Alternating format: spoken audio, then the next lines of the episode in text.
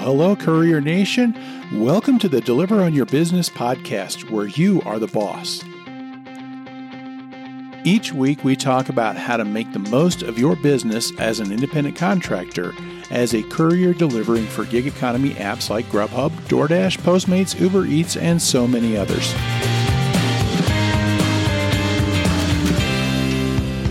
Well, hey, Courier Nation, welcome back to another episode of the Deliver on Your Business podcast. It is great having you back here again this week. It's wonderful being back and looking forward to this one here.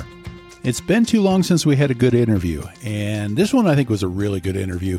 We've got Bryant from uh, who's the founder of legalrideshare.com and uh, he's got all sorts of great information especially about just protecting yourself as a delivery contractor. So there's some great stuff coming up with that. I think Brian's got some great advice about, you know, one, uh, using the legal system to protect yourself when you get into a situation when you need it, but where, where he really seems to to get passionate is talking about doing the things that you should do to avoid getting into those situations in the first place. And so it's it's it's a great interview. I I, um, I think this is maybe one of the most important interviews that I've had. Okay, so before we dive into the interview, I want to do a quick word from this week's sponsor. Now, I'm going to take a shot in the dark. There's something you enjoy about this whole delivery gig thing, right? There's something really important about the money you're earning because I'm just guessing that you're not going to listen to a podcast about food delivery if that kind of stuff doesn't really mean anything to you. But I want to ask you what happens if that gets taken away? Where does that leave you if your ability to do this gets taken away from you, and especially if it's taken away for something that wasn't your fault? You get into a car accident and you get blamed, even if it wasn't your fault. Or a customer tries to get free food by saying that you didn't deliver the food, and now DoorDash, Grubhub, Uber Eats, many of the others they won't let you deliver for them anymore. Where does that leave you?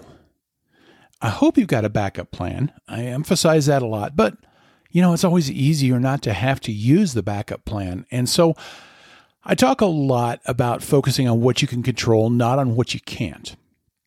You can't stop people from lying. You can't stop the accidents when somebody else causes it or something, but you can protect yourself by documenting what happened. And that's why I'm an affiliate partner with Rexing USA. Uh, Rexing makes dash cams, and I just ordered a Rexing V2 Pro for myself. I chose that one because of the uh, cameras in that uh, there's one of the cameras on that that will swivel so you can point it to wherever you're going and it can document what happens when I get out of the car as well as what happens when I'm in the car. I've got a GPS plug in. So what I've got now is what I will have is documentation that shows not only what I was doing but exactly where I was when it happened. And of course, I'm a geek, so I'm looking forward to getting with that and playing with it. And uh, it's supposed to arrive Thursday. You can bet that I'll be writing about it on the blog. And uh, Anyway, the thing is, our guest today, he's he's a lawyer who works exclusively in the gig economy. He works with people, primarily people that have been injured, people that have been hurt, but he also works with some of the uh, stuff trying to help people uh, get uh, deactivations turned around. And you're going to hear him get real emphatic about getting a dash cam because his job is protecting you as a lawyer, and that is so much easier for him if you've got documentation that shows you were in the right. Now you can go to entrecourier.com slash dashcam to check them out, or you can check out the links in the show notes. Now I do make a small commission if you buy from my links, and that helps the website. It helps keep the podcast going. But honestly, I don't care where you get it. Just protect yourself. Go ahead and check out Rexing at entrecourier.com slash dashcam. Okay, so now that we have kind of taken care of paying the bills for this episode here, let's get on to uh, our interview. I'm really excited to uh, have uh, Bryant Greening from legalrideshare.com. Well, Courier Nation, I'm excited to have a special guest with us today. Uh, we've got Bryant Greening, who is one of the co founders of Legal Rideshare. And Legal Rideshare is uh, the only law firm right now operating that is working exclusively with uh, rideshare and gig economy related um, injury claims, uh, different work like that. And so, uh, because they're working exclusively with gig economy workers, there are just a lot of areas where uh, he, has got some great insights for us today, I think, about. Uh, I think protecting yourself as a courier, as an independent contractor, uh, protecting yourself in injury situations, and even some areas outside of the injury area. Uh, Brian's been practicing law for nearly a decade, and about six years ago started focusing so much on um, on the gig economy side of things, and so it's kind of established himself as uh, you know one of the uh, uh, experts in law related to um, some of the work that we do. So, Brian, thank you so much for coming on. Thanks for having me. It's it's really a pleasure to be here. Yeah, we really appreciate you coming on. And um, Brian, tell us a little bit how how did you decide that uh, um, gig economy uh, made sense for you? What what got you into got you interested in this side of things? Sure, it's it's a pretty interesting story actually. So um, I graduated law school uh, almost a decade ago now, and I started in personal injury law, which meant car accidents, slips and falls, things like that. Um, I'm based in Chicago, and uh, you know about five six years ago, I noticed these pink mustaches starting to appear on the fronts of cars, and that was the beginning stages of Lyft. Mm-hmm. Um, I started to pay a little bit more attention to it and kind of watch the industry grow around me. Um, and as a personal injury attorney, I started to get more calls from drivers who were identifying themselves as Lyft drivers and eventually Uber drivers who had been involved in accidents and didn't totally understand how the insurance claims worked or how to get their vehicles repaired or if they were entitled to lost wages after an accident, you know, questions along those lines. And the truth of the matter was I didn't know the answers because I didn't know um, how those insurance policies were written and how that might differ from uh, an ordinary accident or injury claim. So as more of those cases started to come across my desk, I realized that there's a real void of information and a real void of expertise for people who find themselves in that kind of trouble. Um, so I actually started a Twitter handle uh, called Legal Rideshare, um, which was meant to be a, uh, a feed for drivers to ask questions, get answers um, as I developed more knowledge in that world. That it got so busy that we were eventually able to, you know, open up a brick and mortar with just a focus on rideshare related work, and now we're we're full on gig economy um, and servicing those drivers, shoppers, uh, you know, you name it. We're able to to provide expertise and uh, consultation if you find yourself in a tough situation. Okay, okay, and it is kind of a tricky area uh, between insurance and how insurance works. Uh, on the rideshare side is one thing, and delivery is kind of a different area altogether. And and you know, I think a lot of people when they go into these um, contracts, what's what's your experience with that? Because what I'm noticing is a lot of people don't seem to understand that they're not employees now, and that they uh, that they are independent contractors, that they are running their own business, they are on their own on a lot of things. And um, has has that been your experience as far as noticing that with drivers, as far as their understanding, or What's that been like?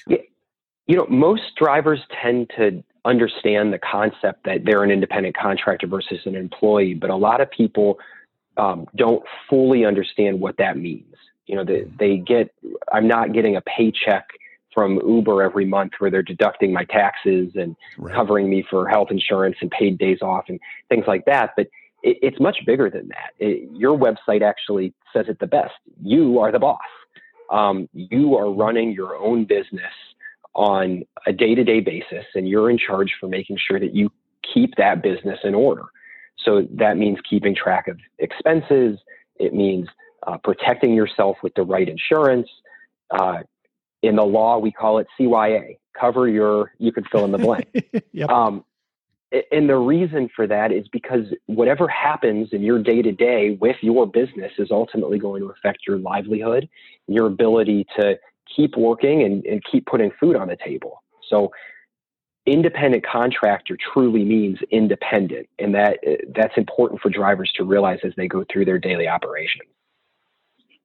Yeah, it really is. I think uh, the more that people, I think, uh, can understand. Actually, I'm starting. Uh, we, we had kind of a group do a trial run on a course about uh, call, calling it uh, um, Courier MBA, which is master your business attitude, and and really just trying to kind of drill down to this idea that hey, we are running a business here, and and and that does mean you're on your own. I think that does leave some disadvantages, but I think it leaves some some rights and some benefits to doing that as well. And it's learning how to understand both of those things and treat it like a business. Um, That's right. So yeah, I mean, there's there's all sorts of ways that you can use the independent contractor label to your benefit, which would you know consider tracking expenses, like the fact that you can deduct gas and wear and tear in your car. You can bring that that income, at least in terms of how the government's concerned, way down, and and that may keep more money in your pocket. And uh, those opportunities might not be available to an employee in the same way. Yeah, especially with the last uh, tax changes, there there were a lot of employee um, deductions that kind of went away, and uh, right. so we do have some some definite benefits there. Um, talk to us a little bit about, uh, especially I guess your your area of expertise, and and that's with you know injury and um, and and what are some of the things that somebody can do if they find themselves in a situation where they've been hurt? And you know, where do you go from there? Well uh, with any traumatic experience or, or situation a lot of it starts from preparation before that event happens.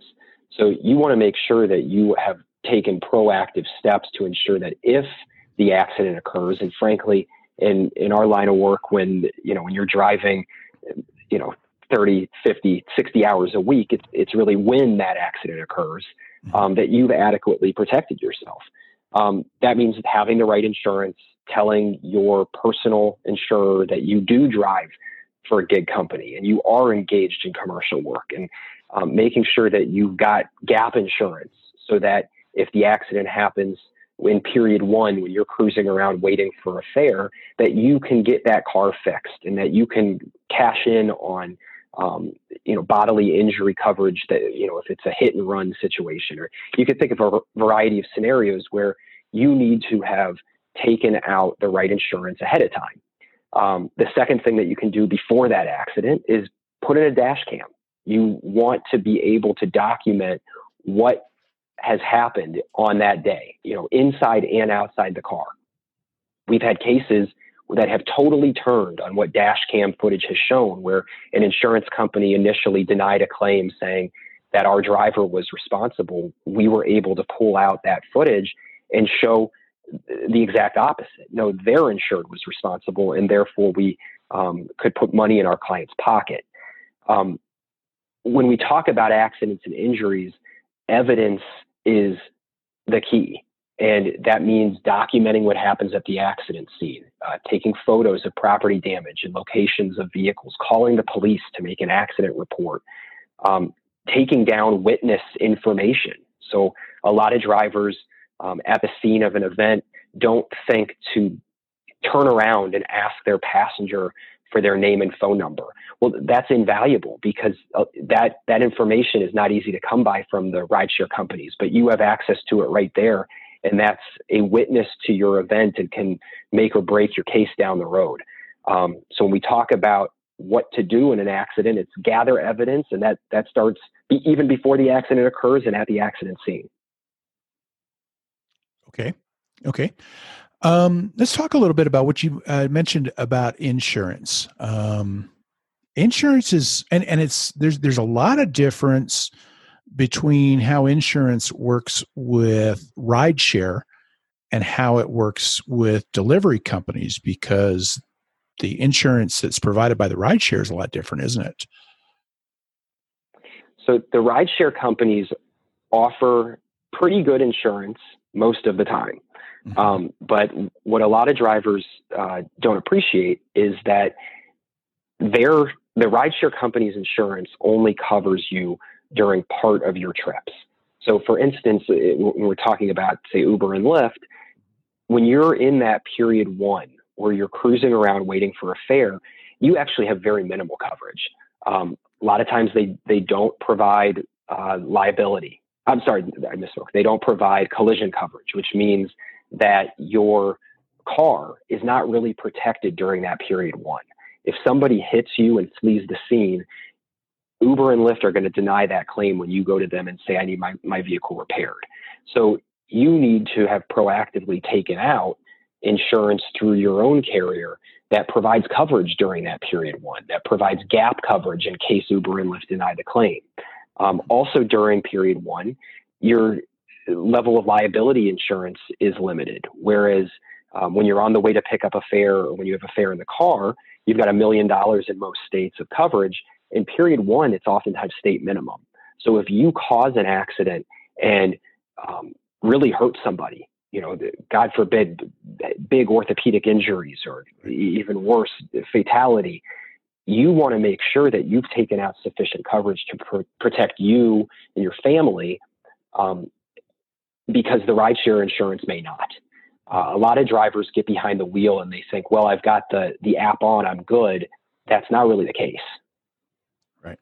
Yeah. It's actually the time that you've got the app on and you don't have anything going on that you're really the most vulnerable, I think. That's right. Period one is where almost all the bad things happen. So mm-hmm. when, when you don't have a, a fare that you're connected to or a fare in your car, you could find yourself in a really bad situation if you haven't taken out the right private policy before you got in the car. Yeah. Yeah. And uh, really, I think, and, and, uh, on on my side of things where most of my most most of my audience is is really more into delivery we don't even have i mean it, i think it gets even a little more complicated um maybe it's less complicated just you're just not insured because right uh, that's true you, you know you're uh, you don't have that insurance policy from DoorDash or Grubhub or Postmates um Uber Eats is maybe the one exception because some of that rideshare policy seems to transfer over. What what have you experienced? I guess as you've talked with delivery drivers and and the difference that has to do with that. You're right that as a delivery worker, there's a lot bigger gaps. There's there are many more bigger gaps, and that means there's more time in which you are less covered. Um, we really uh, encourage drivers to speak with their private insurance, their personal insurer, and make sure that they have every gap covered. And what that means is go into your State Farm or to your Allstate or your Progressive or wherever. We don't recommend a single company. Find the one that fits best for you and tell them, I am engaged in work for these particular companies. I drive for Uber Eats, I drive for Postmates, I drive for Grubhub. Give me the policy that fills all of those gaps so that when an event does happen when you're driving, you know that you're covered. Even if, you know, Postmates covers it partially as like the primary insurance policy, and then you have to go to your personal insurance as secondary coverage or vice versa. There's a million different scenarios that can arise. And as long as you filled the gaps, then you're safe. Um, specific to your question, the, the delivery companies are eager to look for ways to avoid liability and minimize their liability. So it, sometimes, it, you know, the accident and the coverage can uh, can really uh, shift on one minute. You know, did the accident occur at 9:59 or 10 o'clock? Um, because whether you you know whether you're on your way to pick up the food or um, you know have the food in your car can it can be a difference of one minute and there's different insurance that applies depending on which stage you're in. Yes yes.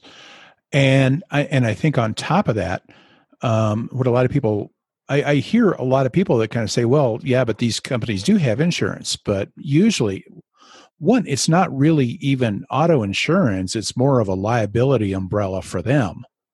And so it doesn't cover us and uh, it does provide some liability for damage that you cause but have you found that to be kind of a challenge, I guess, to get them to follow through on that uh, because of that type of that change, that difference in type of insurance, or or am I mistaken in the way I put that? No, it, there. If a driver causes an accident, that's where they find themselves eh, eh, between a rock and a hard place. So, if you get hit by another car, the first thing that we're going to do is we're going to go after that other driver's insurance to try to cover your damage. Right. And, you know, eight times out of 10, there's going to be insurance there that allows you to recover, and we don't really have to worry about what DoorDash or Postmates or the, or the company says. But in the situation where you get hit by an uninsured driver or you cause the accident, we found that all of these rideshare companies, uh, or all these delivery companies, I should say, are taking hard stances and looking for ways in which their coverage doesn't apply.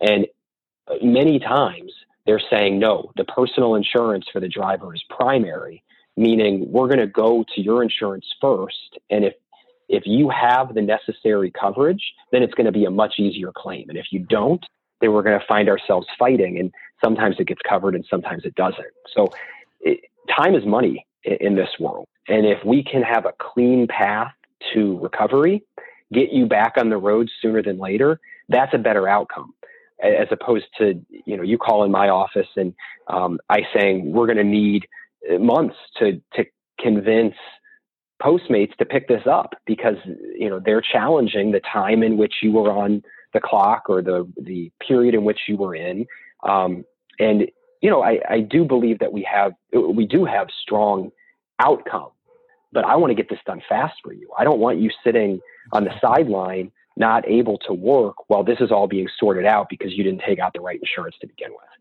Right. Yeah. Have they ever used that? That uh, you know, because you do have to. You, you really. I think most people don't realize, especially on the delivery side, that most delivery policies specifically say, or I'm sorry, most most personal policies specifically say you are not covered while you're on a delivery, and so uh, or you know commercial purposes livery is a term i think is used quite a bit does that fact that you've got that kind of policy sometimes give them an out as far as well you didn't have the right kind of insurance? And so that gives them an excuse to say well you were supposed to have the right kind you didn't have it so we're not responsible? Well um, what the companies require is that you have a valid insurance policy covering your car and covering your operation of the car. They don't require that you have rideshare or courier specific insurance. Mm-hmm. So what we found is that there's times in which all the insurance companies, you know, play kind of hot potato with the claim, and they say it's not us, it's, it's them, it's not us, it's them, and they keep passing the buck while the driver's sitting there trying to just get their car fixed. So the best thing that you can do is take out the right insurance to begin with, because then we know your personal insurance provides coverage. In the moment that that the courier company says we're not going to pick up the claim, we can go right to your insurance and say, look, we got a denial. Let's have this. Let's take this care of, and then you guys can work it out on the back end. Insurance companies, yeah. really then they can be the ones to spend the time fighting. right. That's exactly. They'll they'll take it to arbitration. It'll be State Farm versus Allstate, or you know whatever um, and instead of driver versus insurance company. You want to get out of that claim as quickly as you can because that means your car's fixed and you're back on the road. Right. Absolutely. Uh, I hear this sometimes from uh, couriers that will say, well, just don't tell anybody that you were doing deliveries and then they should cover you. Um, have you heard that happen or have you heard that said much and, and how would you respond to that as far as like your personal insurance if they don't know that you're on delivery can they find out yeah, we hear that all the time and my the, the truth of the matter is if the insurance company doesn't find out then it's probably going to be a seamless process i mean that's just the bottom line but mm-hmm. the right answer the the legal answer is you should be upfront with your insurance company because if they find out, you're going to be in a whole lot of trouble. Yeah. Um, if they find out, they might be coming back to you seeking the money that they paid to fix your car. They might be canceling your policy, and that would be a red flag for future insurance down the road. Sure. They might file a lawsuit against the company that should have paid the the damage. Um, you know, the one that covers the, the courier company. Um, and then all of a sudden you're caught up in litigation. So it's one of those situations where the easy path, you know, telling the lie or staying mum, um, be the quickest path to to resolving the case for you, but it might open up a whole can of worms um, that I wouldn't want to partake in if I were the delivery driver. I would be looking for the right outcome to resolve the case so that it's resolved now and I don't have to worry about it a year from now. Yeah. So bottom line is just make sure you got the right insurance in the first place. Yeah, it's the truth will set you free, um, and you just you want to have protected yourself, protected your business, your business, protect it from the beginning. Have you noticed, I guess, any particular companies that tend to be better at insuring, uh, especially delivery based couriers? Uh, in terms of insurance companies, there you can find solid coverage with any reputable company. So, you know, we find a lot of drivers on the delivery and the rideshare front that look for cheap insurance, and right. you know, you, essentially you could buy it out of the, the guy's trunk in a parking lot. That's not going to be adequate adequate for what you're doing. But if you go to the the big guys, the you know the Allstates, the State Farms, the Progressives, they're all going to sell insurance that covers commercial work. The key is finding the policy that works best for you. Um, what we found is that different drivers get different quotes from the same company. So you could go to one company and get a rate that's that's much higher than your neighbor, and that just depends on your driving history, you know, your work history, your demographics in terms of your age.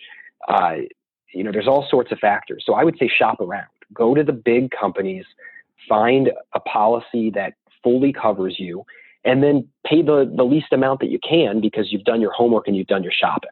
Sure. Sure. Oh, that's good advice.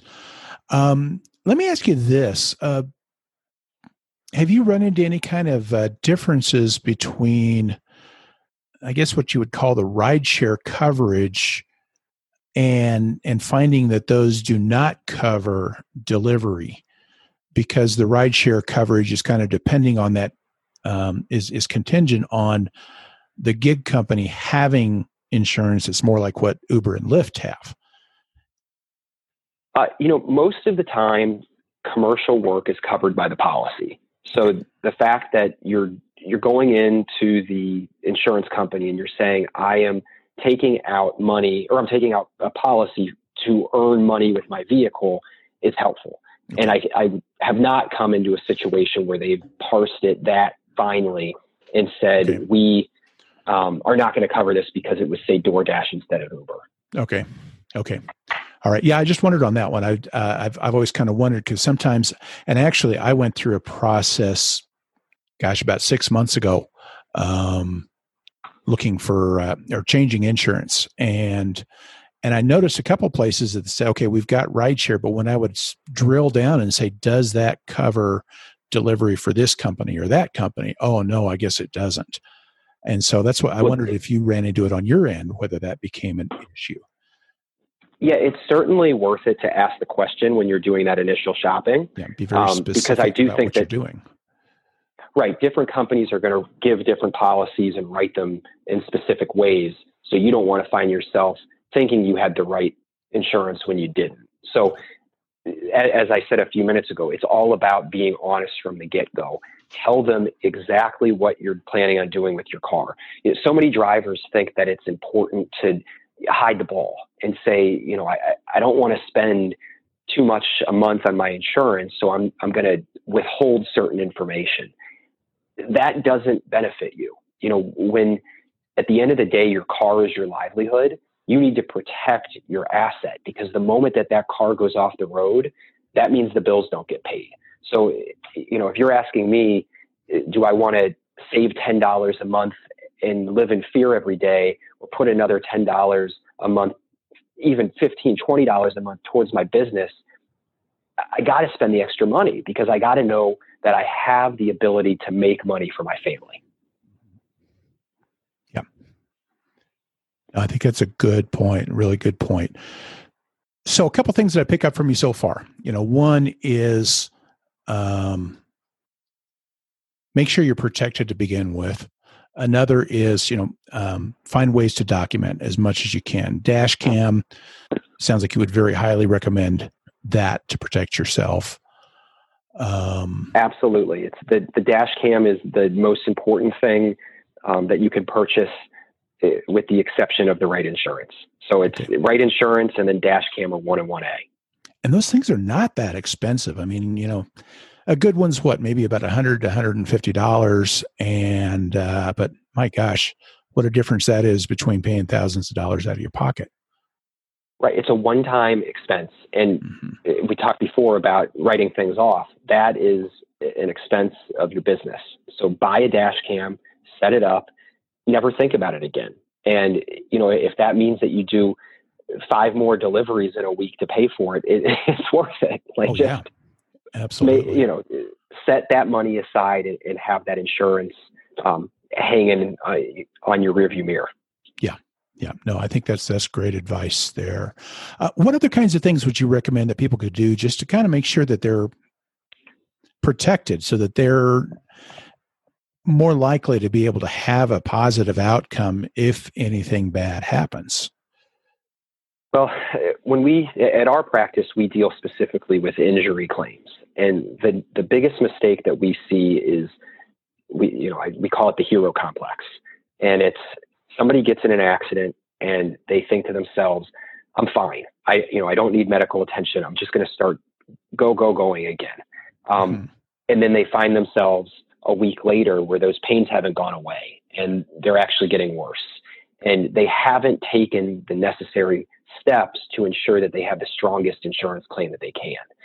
Um, if you're in an accident, we recommend go get a checkup you don't have to go to the ER and get a $5,000 bill. Go to a primary care doctor or go to an urgent care, but go somewhere who's going to check you out and make sure that everything is, first of all, in order where you're not in serious harm's way, but also that they're going to have that medical note in close proximity to the accident that says, you know, this driver was involved in an accident last night. He's complaining of neck and back pain. I've recommended that he um, you know, return to us in a week if the pains haven't resolved. Well, what you've done right there is you've created a causal connection between the accident and the injury. And if the pains go away and you don't have, you know, any need for future treatment, then you've spent whatever the cost of that one visit was, say $100 to go to the, the urgent care. And that's worth it for two reasons. One, you make sure that you're healthy, that, that the accident didn't cause some issue that you're unaware of. And two, you now have bought yourself time to see how the injury progresses. And if it gets worse, the insurance company can't later come back and say, well, if you were really hurt, you would have gone to the doctor sooner. So don't be a hero. Make documentation of the event and the pains that have resulted therefrom. Okay. Okay. Um, we would but uh, just uh, one one more point on sure. on the accident. It's it's also as I talked about before, gathering evidence. You know, many drivers don't want to call the police. They don't want the the event to, um, you know, disrupt their night. They want to continue driving, continue earning money. Right. The police report is one of the most important pieces of, of evidence that you can have because it documents who was there, the insurance that they had, the positions of the vehicles, oftentimes who was at fault, and when we have that documentation, all of a sudden we, we're starting out on a much better path to, to your recovery. If I can show the insurance company that report that was taken the day of the occurrence by somebody reputable like a police officer to, you know, to state what happened, we're going to be able to hit the ground running on your claim rather than sorting out facts and them saying, well, I need to talk to my driver and get this all sorted out we want to move this thing fast for you so you can get going. And the, the, the fact that you took the time to make that report at the scene will help us do that. Yeah. And it's just like it's every detail that you could possibly think of getting together uh, is, is I think going to help you there. At, That's right. At what point should somebody contact a lawyer then? We recommend that you contact a lawyer after any accident um, just to understand what your options are. I will tell you that if it's a, a minor event uh, where it's you know property damage and you're you know you might just need a, a nudge in the right direction, I will give you that information for free. You don't have to to pay me any sort of you know retainer or anything like that. That's a conversation that I'm willing to have, and I want you to handle that case on yourself. The reason being, you can. You just need to be told, you know, where to go and what to do, and then you can handle it and get back on the road and not have to pay a lawyer. If you know, say it's a property damage claim, it, you know, you bring on a lawyer and I take a percentage of what we recover. Well, you're still in a situation where you don't have enough money to fix your car. So what what good have we really done? Um, call us. We'll give you the information. Now, if there's a more serious event where you're seriously injured, you're going to need medical treatment that you know goes beyond that initial appointment. It's vital that you get in touch with a lawyer because the lawyer's going to be able to communicate with the insurance company in a way that somebody who doesn't see this every day just won't have the knowledge to do. So, for example, pretty much everybody knows that if you're in an accident, the at fault uh, driver's insurance is responsible for medical bills. I mean, that, that's one thing that, that I think is fairly common knowledge. But what people don't understand is how to maximize the non economic factors of the case. So the pain and suffering, the temporary disability, loss of enjoyment of life, um, things that don't have receipts attached to them the insurance companies are, are typically not going to offer money to a non lawyer for those types of damages. As soon as the lawyer gets involved and starts talking the talk, the insurance company is going to be forced to add dollars to whatever offer that they're making to you. Um, so when there's an injury, you really need to bring on a lawyer to maximize the claim. Okay. And what's the best way to find a lawyer you know uh, and actually there's probably two parts to that question uh, you know one is where are you able to help out um, are there you know is, is that anything that's kind of related to jurisdiction or anything like that is it uh, at what point is it better to find somebody locally and uh, at what point is it you know um, what's the best way to find somebody? Is it the guy that that has the best ads on the? I used to say on the phone book, but those days are kind of gone, aren't they? yes, they are. I guess on the um, billboards no, that's, on. That's the... a good question. Yeah, now it's billboard, right? Um, no, so what I recommend is you can contact us, uh, legalrideshare.com, and in most situations, regardless of where you are in the country, we can assist you. And if we find that your case is uh, specific in a way that requires somebody local, we have connections in all 50 states that we can send you to the right lawyer who handles these types of cases, isn't going to be fumbling through the process, um, and will allow you to, to hit the ground running. So, Legal Rideshare is a a great place for you to seek representation and also get a referral if it comes to that. Okay. All right. That's good to know. Any other advice that you would offer on that side of things that maybe I have missed or didn't ask the right questions or anything? No, you know, I think that you've you've really done a, a nice job of hitting on all the different caveats of the work and you know how independent contractor versus employee and rideshare insurance versus non-rideshare insurance.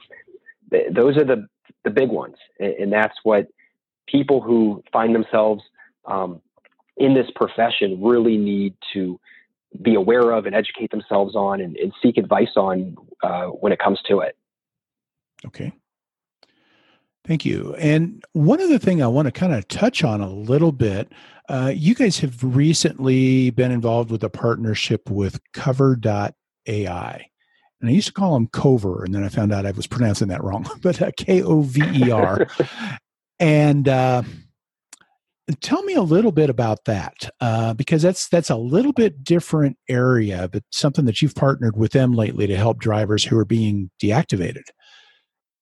Yeah, Kover is a, really great company, and it's something that every gig worker should be aware of. Uh, they provide uh, benefits and coverage to drivers who find themselves unable to work, whether it's accident, deactivation, sick, um, you name it they'll provide um, benefits and, and, lost wages for a, a, period of time to help you get back on your feet. One of the things, one of the things that we realized together when we started working with Kover is that drivers who are deactivated often have no recourse. Uh, we, have told drivers for years that there's there's no due process in rideshare. There's no due process in gig work. Um, what we mean by that is if you get deactivated, you're not entitled to a hearing. You're not entitled to really a, a wrongful termination lawsuit. Um, those the laws don't cover this faction of of worker, and, there's this hole um, that many drivers have found themselves in. So Kover came to us and said, "What can we do about this?" And, I, and we decided that one of the best things that we can do is force the companies to look back at each driver's case individually and figure out why was this driver deactivated? What event or events led to that? And demand answers because if they can't give them to us, then why is the person unable to work? So we started writing um, letters for each driver um, to the particular company that they got deactivated from, and we've had great success. The, the companies are are actually being relatively fair in terms of going through and looking at each case individually. We've had many drivers get their accounts reactivated, get them back on the road, and it, it allows them to, to start earning again. So we've been very, very happy um, with the results of our campaign. And I think that's one of the things that it's uh, what we were talking about earlier about being an independent contractor. Um, that you know you're you're on your own on a lot of things and i think one of the things a lot of people don't realize is you know you, you got to understand that this is not an employment situation. You do not have the protections that go with it.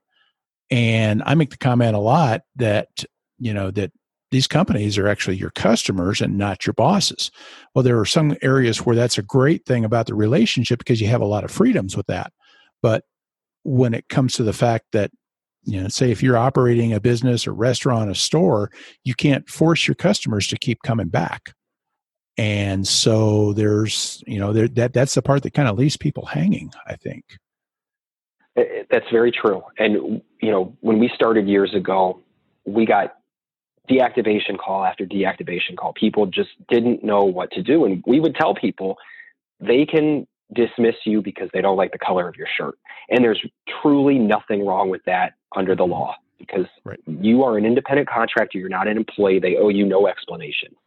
But when we started this campaign with Kover, we realized that the rideshare companies uh, they you know there's many levels there's many people who touch each one of these claims and sometimes drivers get deactivated because the wrong person touches the file and when we start writing these letters, it requires the higher ups to reevaluate what happened. And when they realize that they did deactivate you because of the color of your shirt, not because you were some safety risk, they're turning the light back on. And you know, that's what we can ask for. You know, at, at the end of the day, we don't want unsafe drivers on the road. None of us do. They give gig workers a bad name. They give you know the whole community a, a bad name. We want safe drivers doing safe, good work. And the but the good drivers shouldn't be deactivated. The ones that do the job right, the ones with high reviews, the ones who you know get there on time and follow the rules. There's no reason why one customer's complaint or you know one negative interaction that that really didn't mean anything should cost that person their job. And by the companies coming back and reevaluating each case individually, we're finding that those drivers are getting put back on the platforms. I think some of what happens with this is that um, I think, and, and maybe you see it, see it something different, but I'm kind of getting this idea that a lot of it happens because these companies are treating this the same way as they're treating support, as the same way as they're treating just getting stuff out there, getting stuff done is they're trying to do it with a, you know, as little human interaction as possible or something with as little labor cost as possible. And so they rely, I think, a lot on an algorithm that says, okay, something looks out of place here or something like that. And then they'll just let it happen that way rather than have somebody actually dig into it and find out what's going on. I think that's right because it's easy, it's quick, and at the end of the day, they're not going to get sued over it. You know, they're not going to find themselves in an employment, you know, wrongful termination lawsuit because the law doesn't support it. You know, that case would get thrown out. Um, now there are mechanisms through the terms of service, through arbitration. Through, you know, you can you can challenge uh, those those cases, but they're not going to find themselves with some massive uh, lawsuit or, or, jury verdict against them, um, and they feel safe then just turning the red light on some drivers' accounts because that's the easiest thing to do. Okay, what happens when, let's say, somebody gets uh, one of the, one of the latest terms that they love to use lately is fraud. And and it looks like they kind of lump everything from acceptance rates to everything else into fraudulent activity. And they just say well it looks like fraudulent activity and so something like that happens. Well now they've they've said that they terminated you for fraud but they don't tell you what the fraud was and there's no recourse that anybody has for something like that yeah some of these uh, correspondences that we're having with the companies are actually getting some uh, we're, we're shining a light on what they mean by fraud. And you're right, it can mean a variety of things when you get that notice that your account has been deactivated. But we get letters from attorneys from the delivery companies that give more specifics. And sometimes that's what a driver needs to see. They, you know, the driver thinks that there's been, you know, some sort of you know wrongdoing on, on behalf of the company because they don't understand what the basis is for the deactivation. And then when we get the letter back from the, the company and they say, well, actually, they were um, unable to pick up, you know, these 10, uh, you know, orders or they delivered to the wrong addresses or, you know, whatever the, the situation may be, it provides clarity. Um, it forces both the company and the driver, I think, to come to terms with this specific event. Sometimes, in the same regard, the company will have cited fraud. They'll go back through their records and they'll realize, well, this was one event, um, really not that big of a deal. We'll turn it up or we'll turn it back on. If it's a pattern, then the driver sees, okay, this is what they meant. And, you know, if I, if I was unable to complete the task on a, you know, on a recurrent basis, at least they have an answer as to the company's basis. Yeah.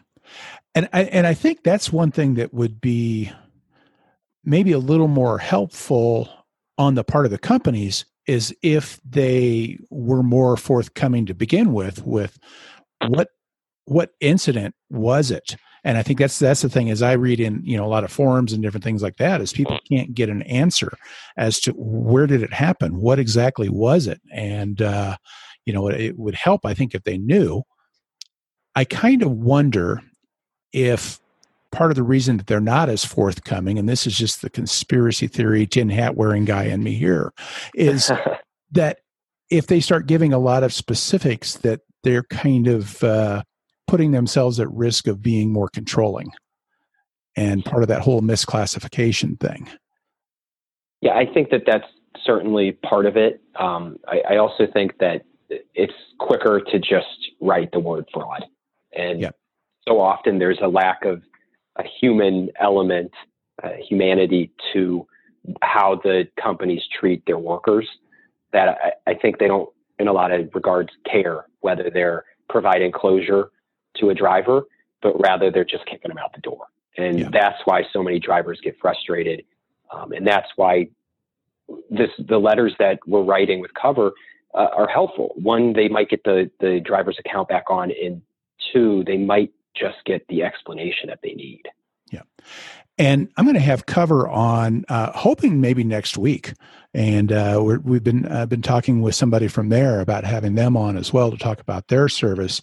And my goodness, uh, for what they charge um, to have that kind of protection and some of the other things that they do, um, I, I, would agree with you completely. I I subscribed with them just just a couple weeks ago, and uh, just when it, I took a well look at what it. they do, yeah, and and I, I don't think they charge enough, but um, well, don't tell them that. no, I, I understand. Um, that brings me to kind of one last question. I want to ask your thoughts on this whole misclassification thing, especially when it comes to AB5 um, in California, Prop 22 coming up. Where do you think as far as that goes? Um, or, or should I ask that question? Uh, no, you know, I'm, I'm glad that you did. It's one of those situations where um, different people think different ways within the, the gig world. Uh, I know drivers who are adamantly for AB5, and I know drivers who are adamantly against it. And I think a lot of it depends on where you find yourself and what you use this uh, work for. Um, a driver who works full time um, delivery or rideshare, it really needs more protection than somebody who does it five to 10 hours a week. Um, I often think of, you know, two different types of people that, you know, say the, the soccer mom who goes out and does deliveries you know, two hours every other day um, so that she can pay for, you know, new shoes for her, you know, for her son or for the, the fees for the um, participation. That person doesn't need the same protection as the one who has to rely on the work to put food on the table. Um, I am of the opinion that more protection is better because I want to protect the people who are most vulnerable. And that means the driver who uses these services to, um, you know, for their livelihood. And if I've seen too many situations when a driver has been involved in what seems to be a minor event, a, a fender bender, but can't get the car fixed for because they didn't have the proper insurance or needs to take a few weeks off because their back is really too hurt to drive for, you know, two, three weeks. We're not saying some catastrophic injury, but then they find themselves in a position where they can't make ends meet. They find themselves getting deeper and deeper into a hole. And this seemingly innocuous event has changed their lives. So you know, certainly there are different perspectives and I respect everybody's thought on it, but I want to make sure that the person who needs protection is protected and that, you know, they have what they need to keep their heads above water. That's, that's good thought. I want to ask a question that's kind of related to this, and I'll get back to that in a second why. But you talked earlier how the gig companies, um, I'm hopefully getting somewhere with this question here, but you talked earlier about how these companies don't require you to have commercial insurance or don't require that, you know, they just need you to be insured. Why do you think they don't require that when by not requiring that or not telling people that, it kind of leaves people open and vulnerable? Well, they want the largest possible driver base that they can get. And That's, that means if you can go buy cheap insurance and get on their platform, that's to their benefit. And if you're not protected when the inevitable happens, that's not really their problem. Yeah, I think I uh, that that's that's my theory too. I um because and and the reason that I got to that question, it gets back to this whole AB five thing. I mean, personally, um, if I were to have to become an employee, I'm done with delivery.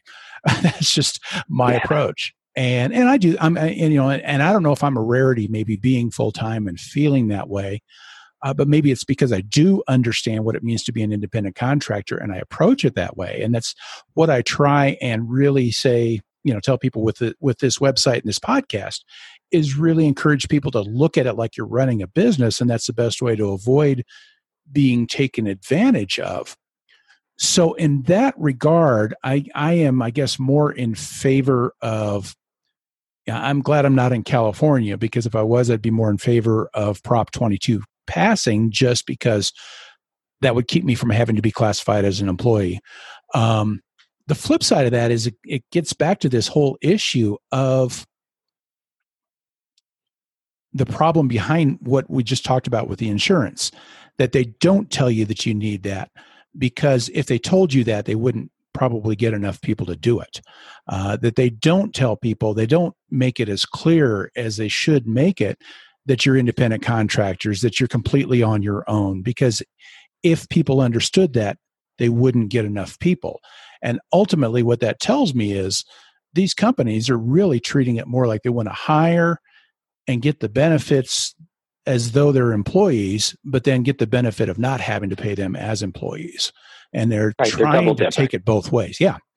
yeah, yeah. And so, um, no, it, it's it's problematic, and at the end of the day, there needs to be a change. And you know, I I don't think that Prop 22 is um, enough. No. But I do think that that's probably where we're headed. Is nationwide, we'll see more laws like Prop, Prop 22 that provide, um, say, occupational hazard insurance instead of workers' compensation. Which, look, I don't really care how the rideshare companies pay injured people, but if you're injured on the job, you need to have a safety net. And um, however we classify them and whatever caveats there are that that may give the rideshare companies the ability to continue to earn um, in a productive way and keep rideshare and delivery jobs viable, but in the same regard protect the worker. I'm open to the conversation, but I, would like to see it go further than what Prop 22 is, is yeah. currently and, offering. Yeah, I, I agree, and I in fact I'm concerned because I think Prop 22 actually allows them to have a little more control over contractors. And part of that control becomes because now if you're going to start offering a minimum pay that kind of gives them the right to have some control in some areas. And so i think it takes them a step further away from where they were as contractors. Um, they don't let everybody know that part of the prop 22 but it'll be very interesting to see how it plays out it will i, I wish that there were some way to police the control as opposed to just changing and, and saying you can't use contractors at all. And uh, I, nobody seems to want to try and find that middle ground or something. And yeah, I, I think that's uh, rideshare and gig work in general is so new, relatively speaking, that I mm-hmm. think the lawmakers are a bit baffled on how to respond in a way that's good for the economics of the work and the worker um, who's ultimately bringing in the, the bucks for the company. So yeah. I think that this is going to be continued. Um, this will continue to be tweaked, and eventually we'll find a middle ground that works. Um, but until we do, I'd like to see the worker prioritized instead of the company. I understand that. I understand that completely. Well, Bryant, I want to thank you so much for coming on, and uh, probably kept you longer than I planned to, or something like that. And I apologize for taking up so much of your time, but I thank you so much for uh, helping out. Any any last thoughts or anything that you want to share, or anything that I can uh, pass on to everybody? No, you know, just it was a real pleasure to chat with you, and I hope we um, have provided um, some beneficial content to your listeners. Um, if anybody has any questions, they can always reach us through our website at legalrideshare.com um, there's a submission form right on there that will come right to my inbox. So you'll get in touch with me. Okay. Perfect. And I'll put links in the show notes here. And uh, we've got, um, it'll be at entrecourier.com slash 94 because we're on episode 94 today. Uh, and uh, with that, uh, it'll have like the transcript and then I'll have links and everything there as well so that people can uh, know where to find you. And uh, thank you again for coming on and I really appreciate it. It was great chatting. It was great. Thanks. Have a great one. Well, Courier Nation, what did you think? You know, as I'm doing the editing and getting this uh, all put into the podcast format, you know, I had the chance to go back and listen to this again. And, you know, this is one of the few times that sometimes you go back and you listen to it all over again. It's like, oh, this it's even better the second time around. Guys, this the Bryant just provided so much important information. And something that I touched on right before we started playing the interview. I said, you know, one of the most important things that you can get into as a business owner, and I think as an individual, is you control the things that you can control and not stress so much about the things you can't control. Now, Bryant Bryant works in an area where he kind of deals with the stuff that happens that you probably couldn't control. You know? I mean, things happen sometimes that we can't predict or, or control or even stop but we can control the position we put ourselves in. You know, we can do the things that we need to do to best prevent those things from happening. And then there are things that we can do just to put ourselves into a better position to be able to deal with those things that we can't prevent from happening. So go back and listen to Bryant all over again. Um, you, you, can you can mute out the part when I'm talking or whatever because Bryant's got just an awful lot of value in what he's provided, and I'm I'm so glad that he has joined us this week. And folks, this whole thing about taking control, you know, that's that's what I always wrap up with here at the end of the episode, and and I just I can't emphasize this enough. You're a business owner. And I got to tell you, one of the things that I love the most about being an independent contractor as opposed to being an employee is that ability to just take control. And and when you take that mindset, when you decide that you're the one in control of things and you're not dependent on whatever any of these companies do, that's when you get to really thrive and that's when you get to really do well. So I just encourage you as as we uh, wrap this up today is take control and be the boss.